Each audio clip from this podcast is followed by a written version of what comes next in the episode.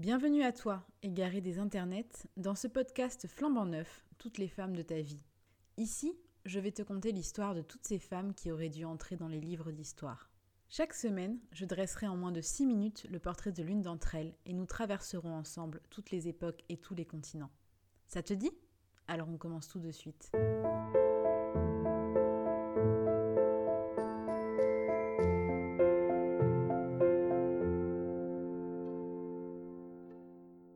Aujourd'hui, je vais te raconter l'histoire de Phoolan Devi, parlementaire indienne et reine des bandits qui vécut à la fin du XXe siècle. Avant de commencer, je précise que son histoire est dure. Aussi, nous allons devoir parler de sujets comme le viol qui pourraient heurter la sensibilité de certaines personnes. Phoolan est née le 10 août 1963 à Shekpur-Goura, dans la province rurale de l'Uttar Pradesh, au nord de l'Inde. Sa famille appartient à la basse caste des Malas, celle des bateliers et pêcheurs.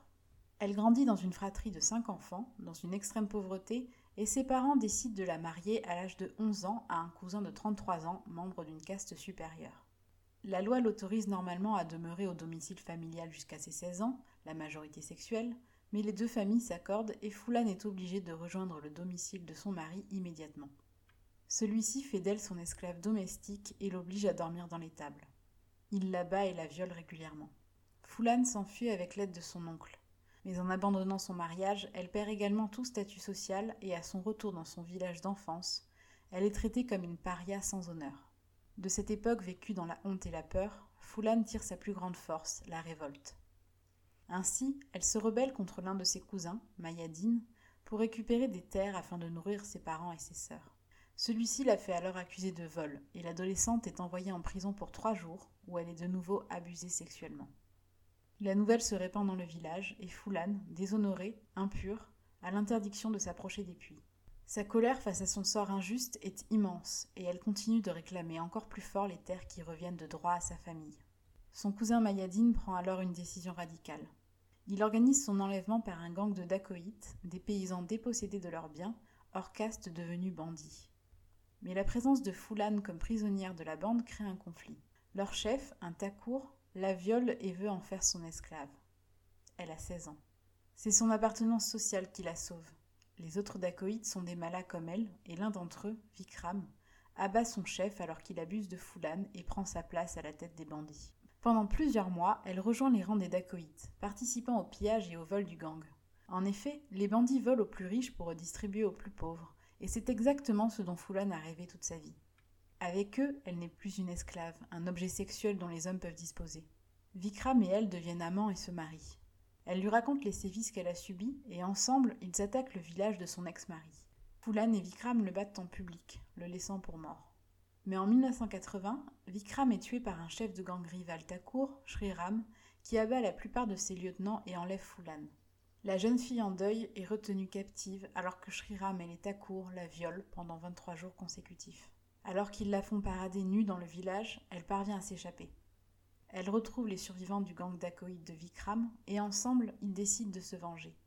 Phoolan devient leur chef, mais elle n'est plus que l'ombre d'elle-même. Son corps n'obéit plus qu'à un seul but, la vengeance et la justice. Avec son gang, elle sévit dans tous les villages pour torturer les violeurs dénoncés par la population. Si son tortionnaire Shri Ram meurt dans un règlement de compte, Phoolan parvient à tuer de ses propres mains le reste de ses complices takours lors du massacre de la Saint-Valentin en 1981. Phoolan est alors déclarée ennemie publique numéro 1 en Inde. Une chasse à l'homme commence alors, et Phoolan et sa bande parviennent à échapper à la police pendant 2 ans, profitant de leur connaissance de la jungle et de la survie en milieu hostile. Mais lorsque la police envoie des hélicoptères pour la capturer, Phoolan finit par capituler et se rend en négociant des conditions équitables pour le procès de ses hommes. Coiffée de son célèbre bandana rouge, elle met en scène son acte de reddition au cours d'une cérémonie théâtrale, 2 ans jour pour jour après le massacre de la Saint-Valentin. Sa légende est en marche en Inde et le peuple l'acclame. Accusée de 48 crimes, dont 22 meurtres, elle est envoyée dans la prison de Tihar, à Delhi, où elle attend pendant 11 années son procès, sans cesse repoussé pour des raisons politiques. Finalement, elle est libérée sur parole en 1994 à l'âge de 31 ans, grâce à l'action du gouverneur de l'Uttar Pradesh, un homme de basse caste comme elle, élu grâce à une politique des quotas. Elle se convertit au bouddhisme en signe de protestation contre le système des castes et s'engage en politique en 1996, rejoignant le parti socialiste Samajwadi. Elle se présente la même année aux élections avec un programme axé principalement sur la défense du droit des femmes et des basses castes. Elle est élue députée à 33 ans. Mais l'État court n'accepte pas l'acquittement de la jeune femme après le massacre de la Saint-Valentin, encore moins son élection. Elle parvient tout de même au terme de son mandat et est même réélue en 1999. Mais le 25 juillet 2001, alors qu'elle rentre d'une session parlementaire, Phoolan est abattue de 2 balles dans la tête. Elle avait tout juste 38 ans. C'est l'œuvre de Cher Singrana, un thakur qui revendique fièrement son crime et devient un héros dans sa communauté. Il est pourtant condamné à la perpétuité pour son crime à la suite du soulèvement populaire qu'entraîne l'assassinat de Phoolan. Presque 20 ans après son meurtre, Phoolan continue de diviser l'opinion publique indienne. La vie de Phoolan Devi ne peut qu'inspirer la révolte et le désespoir. Révolte et désespoir face à l'évidence affichée là sous nos yeux, que le moyen le plus efficace pour le patriarcat de voler l'identité des femmes, d'anéantir jusqu'à leur droit d'exister, réside dans le crime abominable du viol. Le corps de la femme n'est plus qu'un objet qui doit se rompre sous la domination masculine, la puissance virile, et l'esprit, lui, doit s'effacer devant l'indicible. Mais ce que nous montre Phoolan Devi, par son incroyable résilience, son courage, sa force, sa colère, c'est que le désir de vivre par soi-même et pour soi-même peut être plus fort que la volonté d'un système tout entier de vous soumettre à lui. Et à travers l'histoire de Phoolan Devi, c'est un peu toutes les femmes de nos vies que nous retrouvons. Jusqu'à la prochaine.